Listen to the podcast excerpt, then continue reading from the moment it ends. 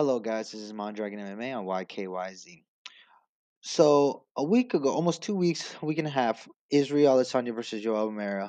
They fought back in uh, UFC 248.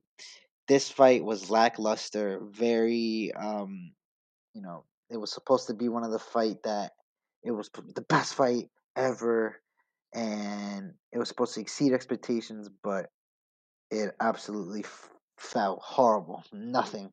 It was a fight where you're just like, what happened? These two fighters, Israel and Yoel, are polar opposite. is a wrestler. Israel's a striker. It was supposed to be who can Yoel take him down or can Israel keep from the outside? So two years ago, there was a fight between heavyweights. Derrick Lewis versus Francis Ngannou was supposed to be a crazy fight. They were supposed to trade huge power shots. Somebody was going to sleep. But it was actually fans that fell asleep because no one in that fight between Derrick Lewis and Francis Ngannou did anything. It was very standstill, very hesitant.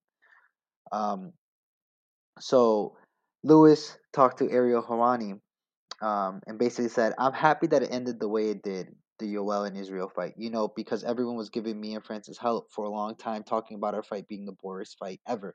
So I'm glad they got us beat. So it's kind of funny where Lewis is like, you know what? I'm happy that they sucked because now the blame is on off